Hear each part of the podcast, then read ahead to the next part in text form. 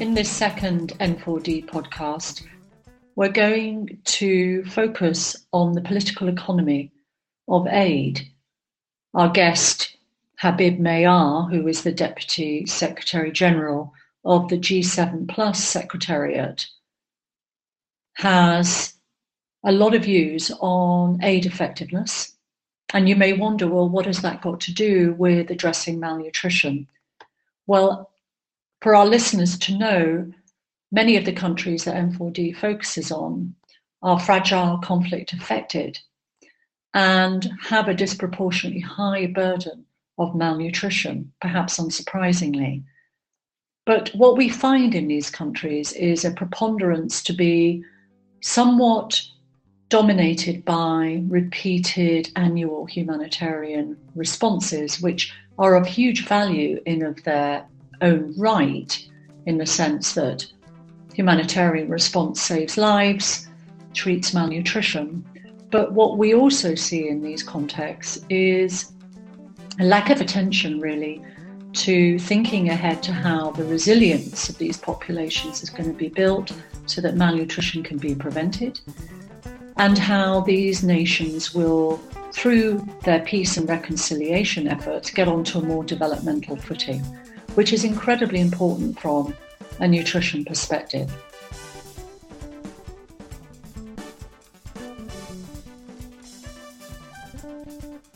Hello, and welcome to the N4D podcast on politics of ending malnutrition. Today we are chatting in a room in Amman, Jordan, and with me is Chris Leather and Jeremy Shoham, the N4D co directors that I have the privilege to work with. More importantly, we also have in the room Mr. Habib Mayar, who is the Deputy Secretary General of the G7 Plus, which is based in Timor Leste and is a really interesting platform which brings together around 20 countries to promote peace and stability. And they do this through a lot of different innovative ways.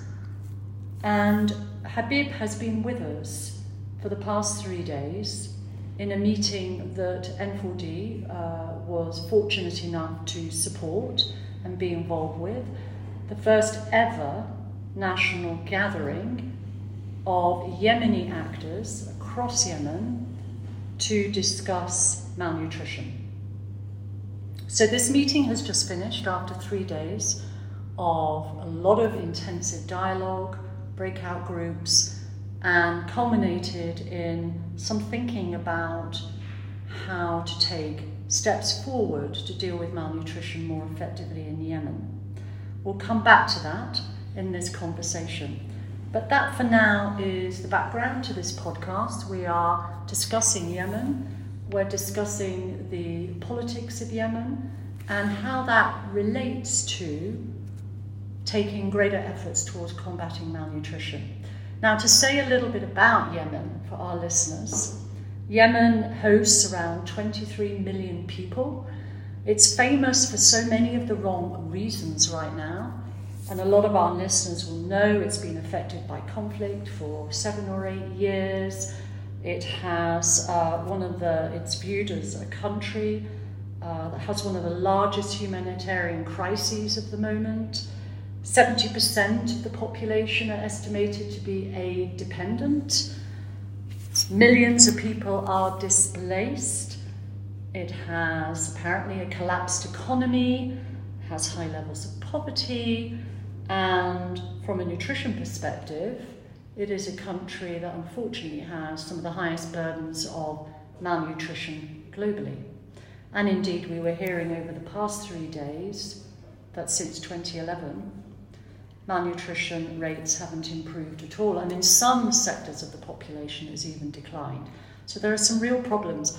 But I think the focus of our podcast isn't just on the problems, but on some of the solutions mm. and some of the thinking and energy that came out of these three days.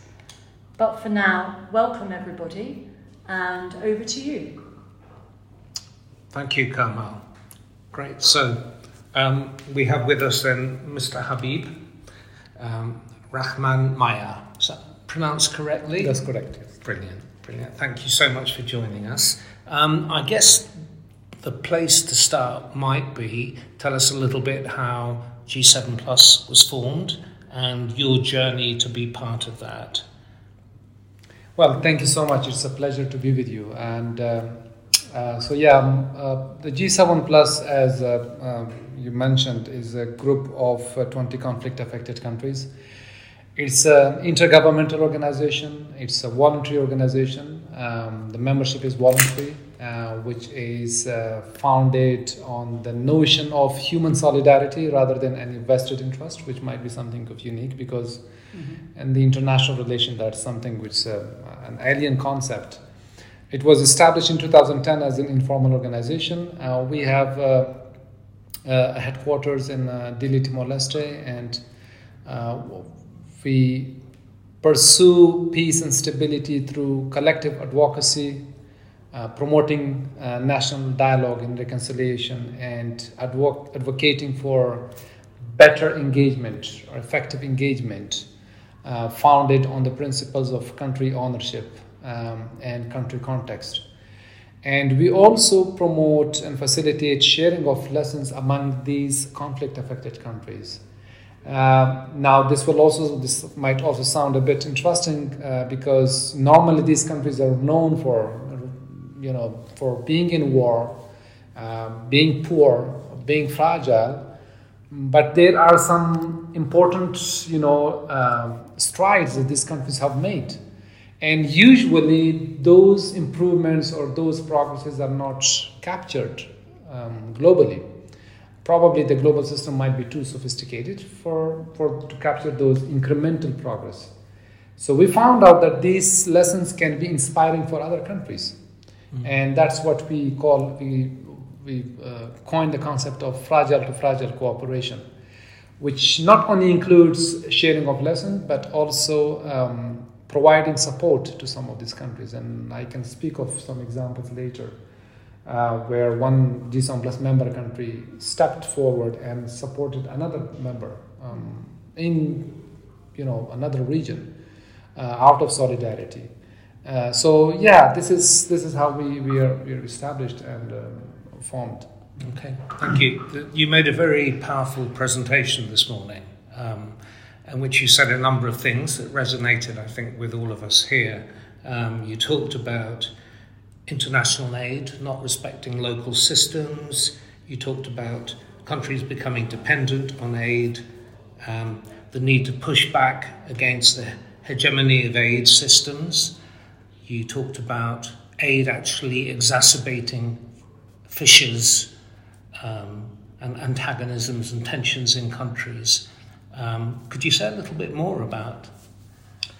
So, if you um, you know look at uh, the whole architecture of aid, um, which was formed after the World War II, um, you know the blueprints have not changed yet. they are still the same blueprints and being applied in all these countries um, without an intention to change it or to reform it so that it can accommodate the new realities. And secondly, this architecture lacks a long term vision of pursuing self reliance and stability in these countries. Um, if you look at any aid projects, um, it's time bound, it's you know very specific and very ad hoc um, because the donors have to uh, justify to the taxpayers that they did something meaningful. You know, their tax money is being spent in this country and they have to show some success in the form of projects and things. But we don't think about the long term, you know, um, uh, trajectory of these countries. Um, and I think that has been captured in the aid policies. Uh, and this is one reason where unintentionally aid you know, creates fragmentation. And sometimes it even increases the fragmentation, which is already there. I, I have to say here unintentionally because I'm not saying that you know aid is um, you know not out of generosity, it's not out of solidarity. For us as citizens of these countries, we value each and every penny of that aid that is coming because it's coming from the pockets of a fellow human being in another part of the world. Yeah. Who provide the support and who agree with their government. You know, they want to help out of purely human solidarity. And of course, it's not in the international relation, but that is what the reality is. And they don't think about the long term stability of the countries. So, what we advocate for is that we need to, um, you know, we need to um, look how we can achieve self reliance in these countries. What is our end goal? What is our objective? Should we continue perpetually relying on aid or should we be self dependent? And the, unfortunately, the current aid architecture has not answered that question yet. Mm. And, you know, that's why um, the same practices are being um, copied, pasted, the same policies are copied, pasted everywhere without looking into context of that country. Every country has a different, unique context, a background. Um, if we go to a country to support it, we need to be sensitive to that context. Only then we can address the challenges on, on, on sustainable mm-hmm. manner. Uh, otherwise, we just, you know, we are being reactionary in our approach as donors. So this is one of the major, um, I think this was the reason why we existed, why we started existing, um, why we came together as a group of G7 Plus, just to pursue and to convince and to advocate that we need to, um, the donors need to understand our context, the donors need to understand our challenges, our background, and we need to be in the driving seat of deciding where should the aid be spent and how should it be spent. Um, and you know, rather than you know copying pasting the same approach everywhere, mm. you know, it goes with the common saying that one size fit all. Um, mm. You know, that's what they're trying. They're trying to fit everything. You know, um, the same the same blueprint everywhere, but it doesn't work, mm. and it has not worked. Um, and you know, the the the background to our existence was the fact that aid was ineffective uh, because of you know these um, uh, unintentionally ineffective aid architecture. And the second thing, um, which is very important, and that's what we um, start existing as well, we we have lived the reality that unless there is peace, any investment in development um, is uh, not effective at all. Um, when you don't have peace, if you build a school, it's burned down. If you construct the road, it's destroyed. If you develop human skill, they are killed. So we believe that um, without peace, you cannot achieve development outcome. And of course, without investing in development, you cannot sustain peace. So peace and development go hand in hand. But in those countries which are war affected, there should be an, an attempts to have peace first and then investment can become effective. Chris? So there's a lot of talk and rhetoric within the international aid community about country ownership and investing in local and national systems.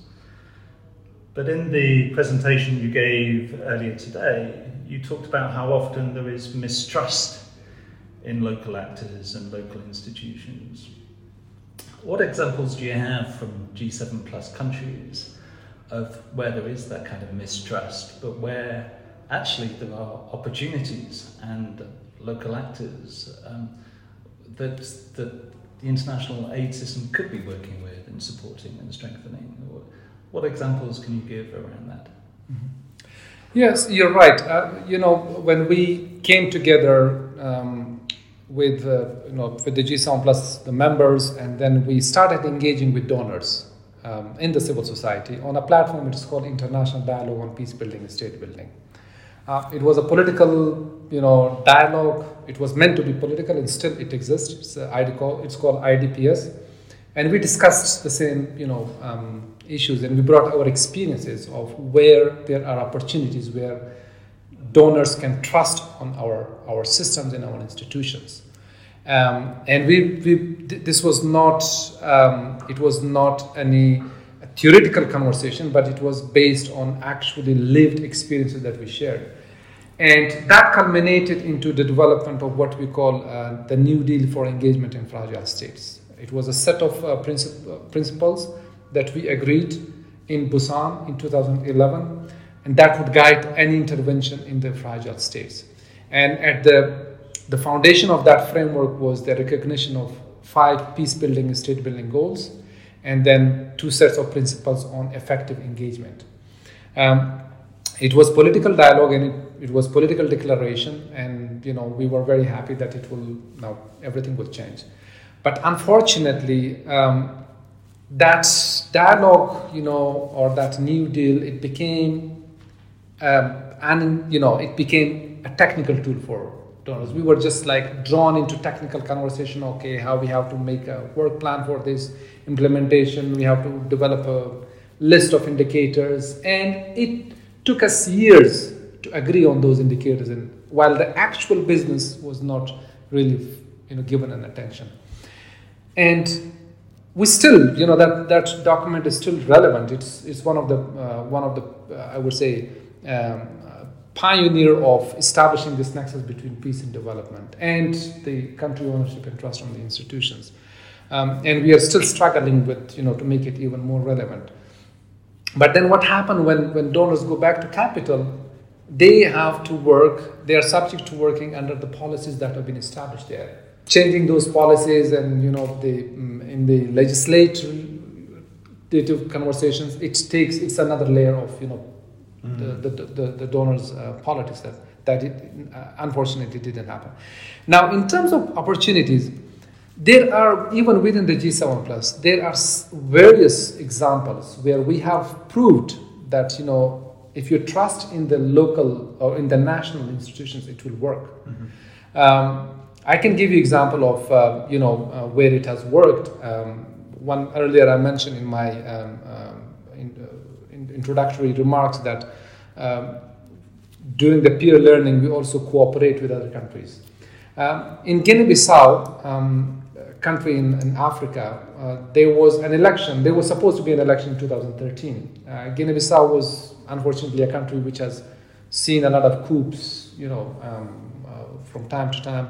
Um, finally, it came. It became under. It, it came under the embargo of donors and the European Union and everyone, saying that you know until and unless you have democratically elected government and you know election, we will freeze all the aid and will not deliver any assistance at all.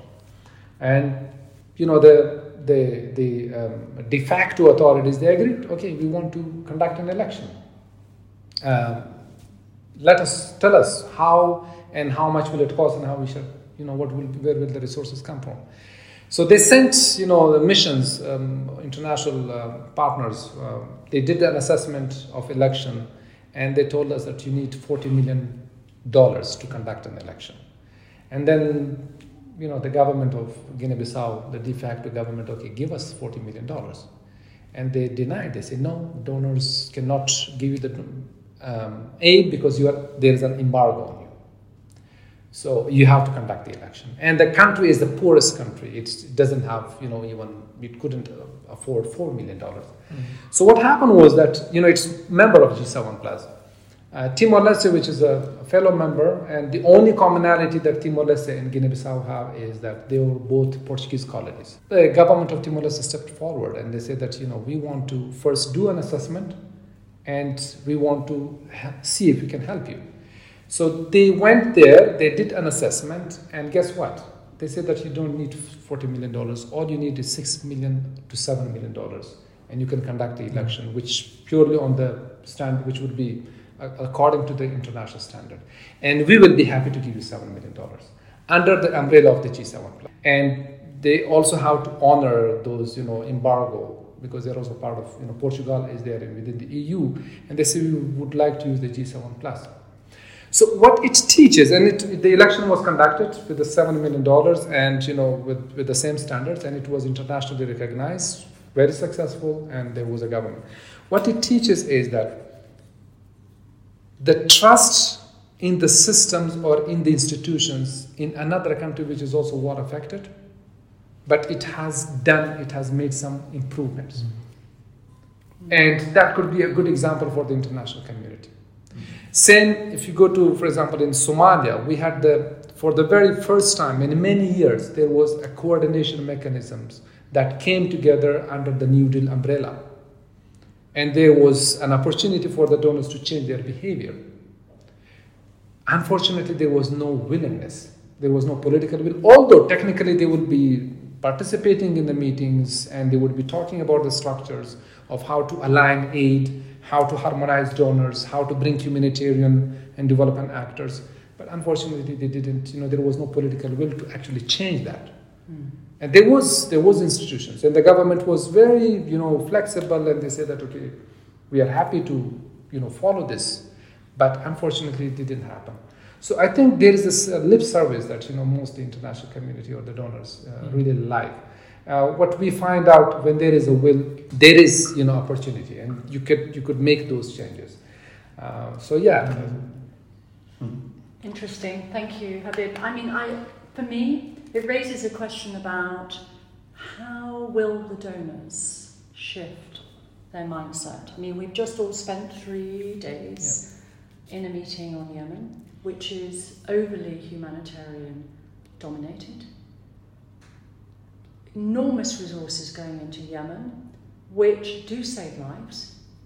But what those resources are not doing is building resilience and it isn't, in our case, and what we've been focused on, preventing malnutrition. Not really. Certainly it's saving lives, and that should never be underestimated. But there is a imbalance between, on the one hand, the humanitarian budget, and on the other, investment in resilience building, peace building probably, and development. So how, what's your experience in G7 Plus as to how do how do you get the donors to shift the dial? Like, what is going to tip the balance in favour of trust in national institutions, investing in longer term uh, thinking, as you were saying earlier, and in the case of dealing with malnutrition, supporting those actions that will prevent malnutrition happening in the first place, even in fragile contexts. Mm-hmm.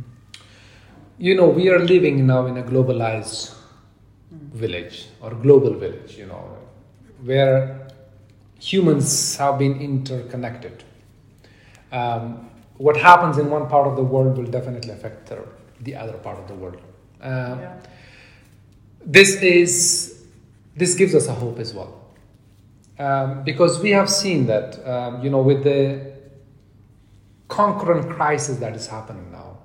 You know, the climate change, the war in Ukraine, and you know this geopolitical fragmentation among big powers. Uh, and then you know this huge portion of humanity who is living in the so-called global south and then these war-affected countries all these sufferings are creating what we call spillover impact yeah and why i say that we now have a hope is that we saw you know the um, the refugee crisis affecting Europe. Yeah. Very badly. Mm-hmm. Um, you know, we, and it, it, it continues affecting it. Um, as you, you read it from news everywhere. Um, we saw that, you know, this, if we could, if we did not have wars in, you know, or conflict or fragility in Africa or in the Middle East or in Asia, we would not have the refugee crisis. It has affected the whole community, the whole world. So this might induce donors in the international community that we really need to look at the, you know, addressing the, the, the problem at the root cause. Okay, this is uh, easier said than done because there is a geopolitics, unfortunately, mm. um, and there is this power competition. Um, but you know, there was this emblem that became very famous in during the COVID nineteen that you know nobody is safe until everyone is safe. Yeah. Um, and I think that is now becoming a reality, a real mm. challenge. And I think we, um, we need to um, continuously um, advocate and we need to continuously engage in dialogue with the international community, with donors to change. Yeah. Otherwise, the spillover over impact is so rapid, and this is so you know the, these reactionary um, you know responses will has already dried out the resources. We are now going through global, you know, Mm. economic downturn, which has affected everyone, and it will. Donors must ask themselves to what extent can they start, you know, to what extent can they continue affording that. Mm. So I say that you know on one hand it's a challenge that we are running out of resources, but on the other hand it might you know induce the- the- Focus the mind. exactly so that you know to address and to stop Yeah. um, uh, probably uh, you know needs. We need to we need to reduce dependencies, and I think that that that is the only the only hope that I have. Um, One, one of the frustrations that we experience uh, and have for years is how international aid, especially in fragile contexts, bypasses government. It goes through uh, the, the uh, UN INGO system mainly. And the main reason um, given by donors for that is that it's too, there's too much risk, too much fiduciary risk that government systems can't be relied upon to be accountable for these resources and that some of it will be spent um, unwisely. Um, I just wondered what your perspective on that is. Well, we we even have a we, we propose a solution for that, and that is under the New Deal. Um, we we understand the the challenge on our part. Uh, when I was in Afghanistan working in the aid coordination, this was one of the greatest, you know, like always a, a discussion.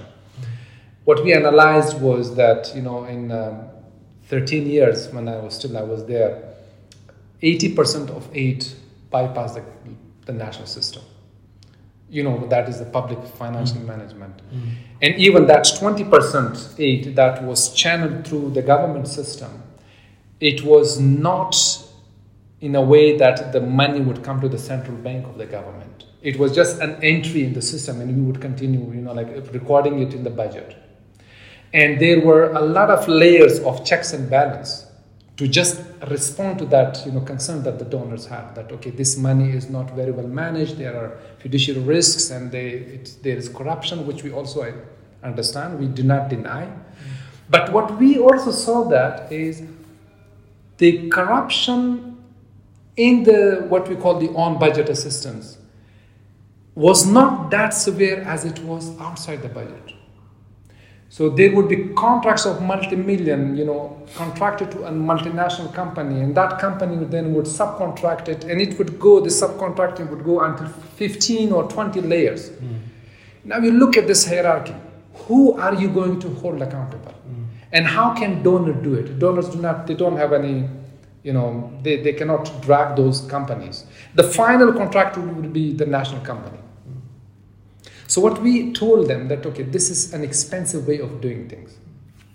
You know, we we provide you a, a mechanism. We had a trust funds there.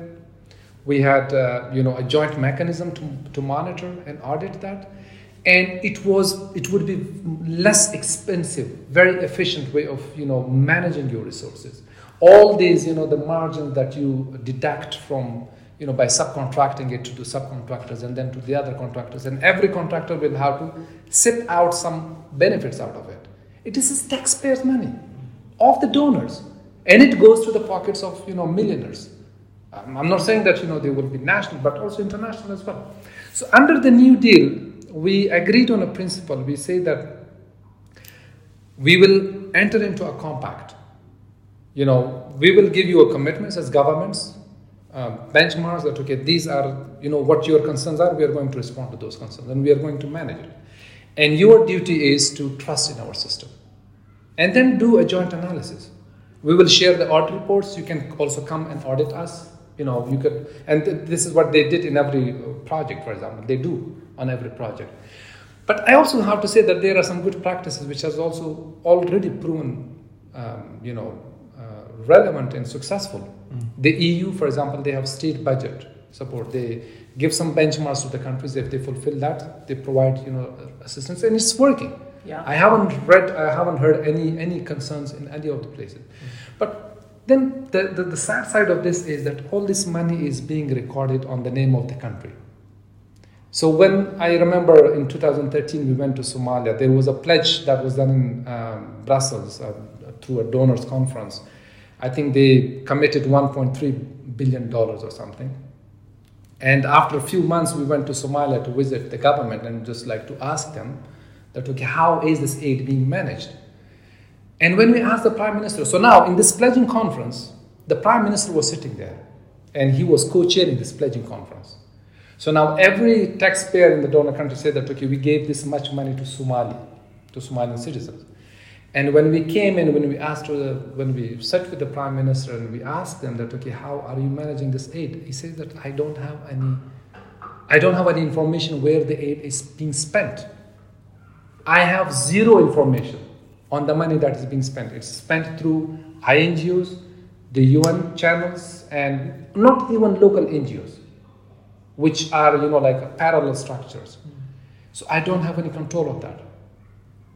And you know if you don't have any control how can you be held accountable? So now if there is this concern that you know aid money is wasted in, in, in corruption if i don't have any control over you know managing it me as a government cannot be held accountable for that money because i don't have any you know i don't i don't have my hands on that money so there are ways of you know managing it. Like as I told you, there were several mechanisms that you know can can address this uh, you know these risks and these concerns. And we do not deny that there is corruption. There is no corruption. There is corruption, and you also have to look at you know why um, you know what are some of the, the, the, the underlying roots.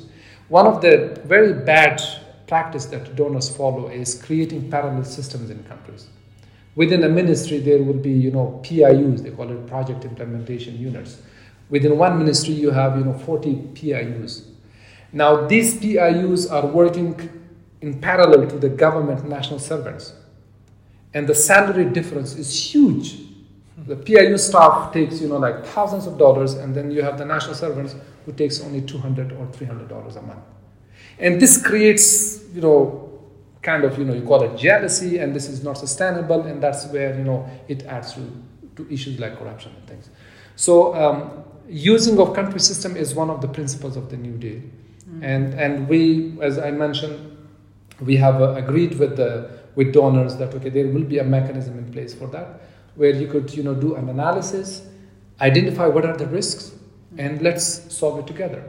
But if you come as a donor, if you come and you know your excuse is that okay, I'm going to bypass your system because it's not working, then you know you will have to perpetually do. So you're just creating a parallel government, a system. And as you say, Heather, it's all the transaction costs of the parallel system. So I don't know if there is good evidence analysis that follows the accumulation of all those transaction costs so that say you put in 100 million into the nutrition mm-hmm. program of a country, and then it's all going extraneous to government. Transaction cost after transaction cost.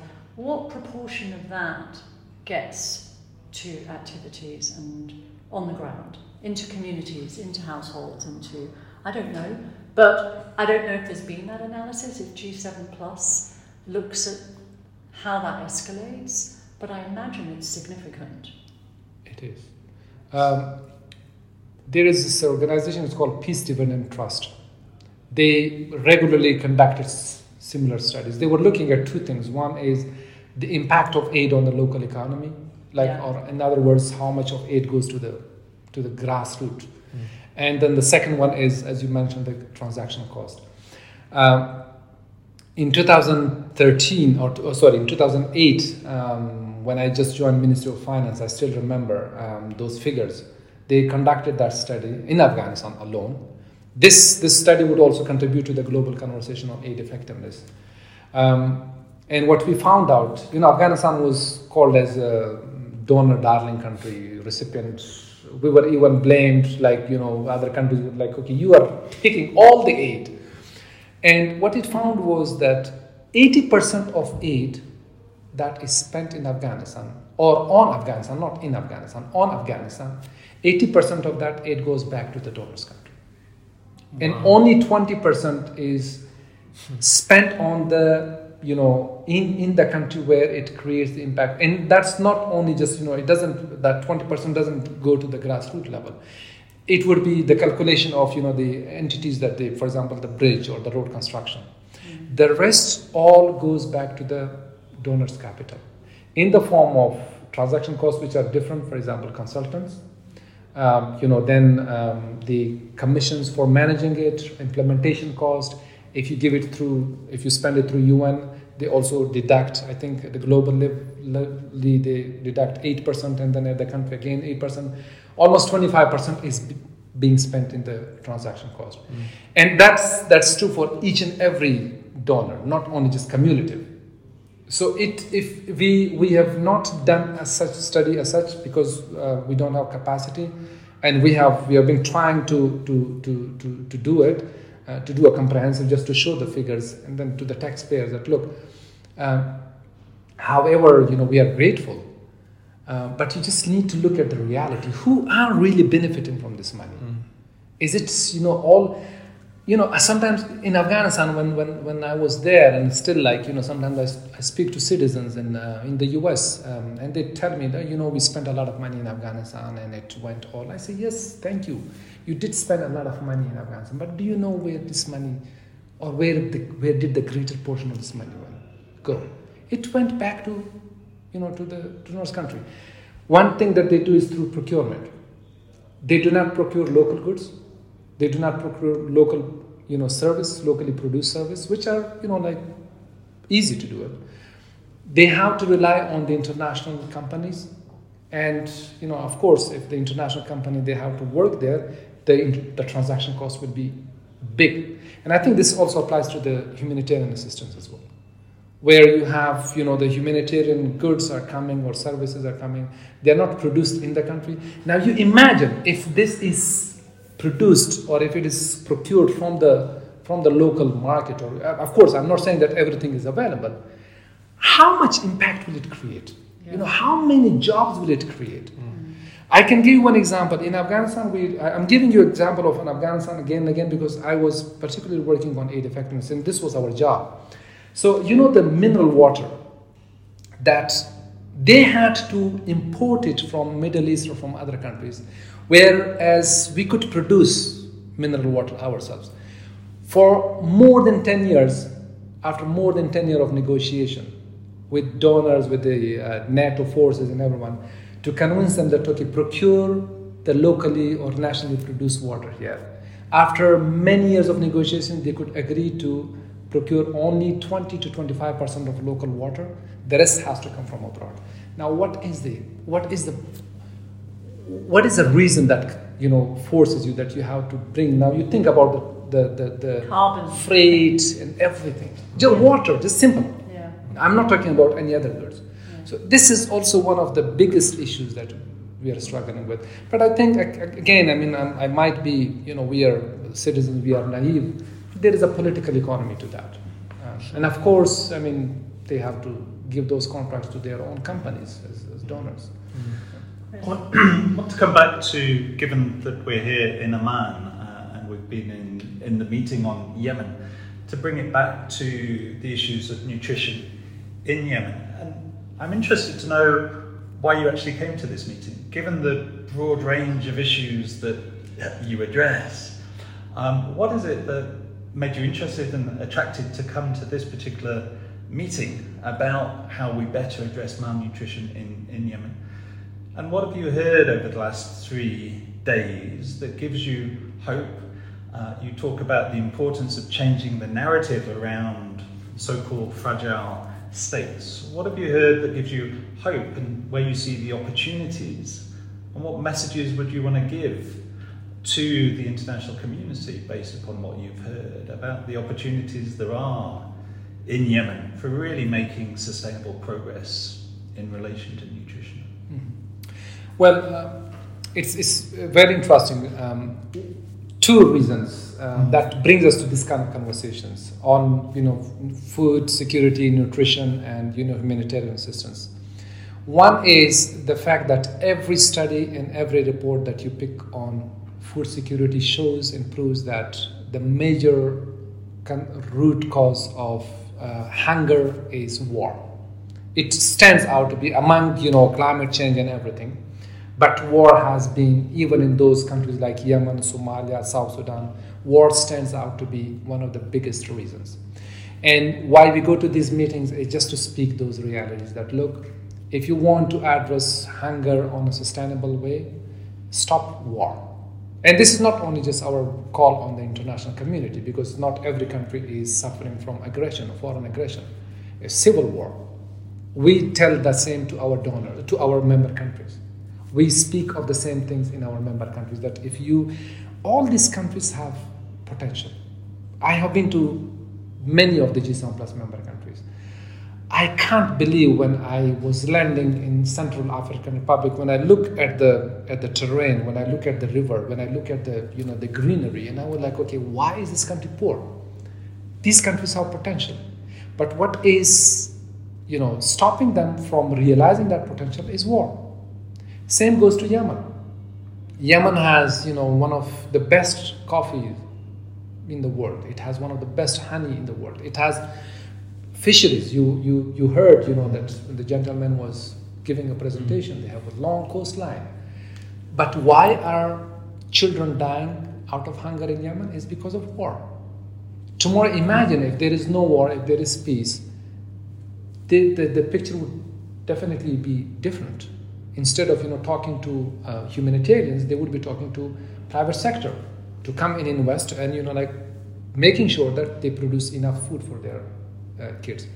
And related to that, we are part of this conversation of uh, global conversation. They call it uh, HDP Nexus, the Humanitarian Development Peace Nexus, um, and that's where you know um, uh, we promote a harmonized way of addressing challenges. That you know there is a, we should consider this nexus between peace and development and humanitarian assistance. And during these three days, what I realized also um, is first of all um, it gave me a better sense of understanding the severity of a problem and also the fragmentation that is you know caused by war by you know the way aid is being delivered. And also seeing the resolve of people the commitment. Uh, we saw that these officials you know these technical people they are really working in a very hard situation a very hard environment a very difficult environment but I was moved by their commitment and their focus and their engagement. So that when I was talking about the trust in institutions, I think that should give a reason to the international community to trust them. Yeah. So that you know they could they could use those institutions and they could help. So we we, we, we engage in these conversations to pronounce these messages and also to convince them that you know there are root causes and there is also potential in these countries that you have to spend on the potential rather than reacting to the emergency. Yes, of course, we have to react to the emergencies, but we should stop emergencies from being happening, from happening first, in the first place in these countries. And we work on that potential. And I think that that's why we, we, we, we talk uh, or participate in these meetings. And Yemen is one of our active members. Um, and unfortunately, it's, you know, it has been going through crisis. And we have pronounced this and we have been speaking about this um, for over, you know, since our engagement with them. Mm-hmm. And if I can add a personal observation and um, reason for hope and enthusiasm for me coming out of these three days, it is the fact that there are so many Yemeni people who are committed to improving the lives of their fellow citizens. Uh, and we've seen so much genuine commitment of that. And it is actually those people who understand the political context and the political complexities and know how to navigate across political divides. And it's their voices that, that need to be listened to um, and give so much reason for hope, mm. I think. And, and should be given the consideration, I think. Mm. As you rightly put it, you know, like they know their problems, they know their challenges, um, they know better than anyone, than any, any of us in the room. Mm-hmm. And they need to, you know, they trust on that. Mm-hmm. So yeah, it, it, it's, it's true. Um, and, and I was also moved by that sense, like, you know, in many of these countries, when we see these officials coming, and when you look at their commitments and seriousness on that, uh, it gives you the kind of like hope that you know there will be a change. Yeah. Well, So maybe we should finish on a positive. Mm, because yeah. We're talking about hope. Mm-hmm. I was going to actually ask you, Habib, uh, having having been through the three days of this meeting, is there something you're going to do as a result of it? Is there some action you're going to take? Is there something you're going to take back to your organisation uh, on the back of this meeting? Yes, um, indeed. Uh, one thing that I spoke with the minister and also with colleagues that there are a lot of some inspiring lessons from other G7 plus countries from which Yemen and their partners could benefit.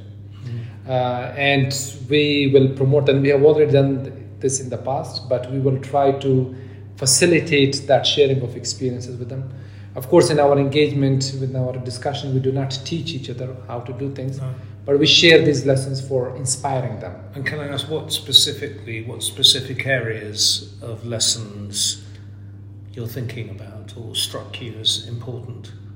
I think uh, now uh, concerning this very particular meeting, and of course there are other lessons that you know in the broader context of the of Yemen, you know, situation. We have from the very beginning we have been uh, we have engaged with them, um, you know, asking them if we could help in facilitating national dialogue and reconciliation. Um, of course, every time we speak about this, and then like when you hear, it's complicated, but it's not impossible. Mm. you know we one of our strengths is in the fact that we are we do not represent any vested interest of any actors here. Um, you know we come from different regions. All our members are across the regions. And people trust us uh, we can you know we have done this in the past in for example in central african republic uh, we facilitated dialogue between warring factions and they received us very well and it really culminated into you know peace there um, so, but on particularly in nutrition, uh, on self-sufficiency and also food production, there are some lessons from uh, other conflict-affected countries. Not necessarily all of them in the G7 plus. We also engage with other non-G7 plus countries which are in the same categories. Uh, Rwanda is one of the examples. Uh, we have a, uh, an MOU with the uh, Rwandan Cooperation Initiative, which is a repository of good lessons that they share with other countries. Um, you know, they have a excellent uh, track record of you know addressing malnutrition uh, through their homegrown initiatives. And I think this could also be one reason where you know this could be one one one thing that Yemen can learn from. Um, but of course, the, the the contexts are very different. In Rwanda, there is fortunately no conflict anymore. In Yemen, unfortunately, we have this divide. But probably that might be, you know, small baby steps towards, you know, addressing the whole situation. So particularly on the on the on self-sufficiency, um, addressing malnutrition, we have some experiences from other countries. Thanks so much.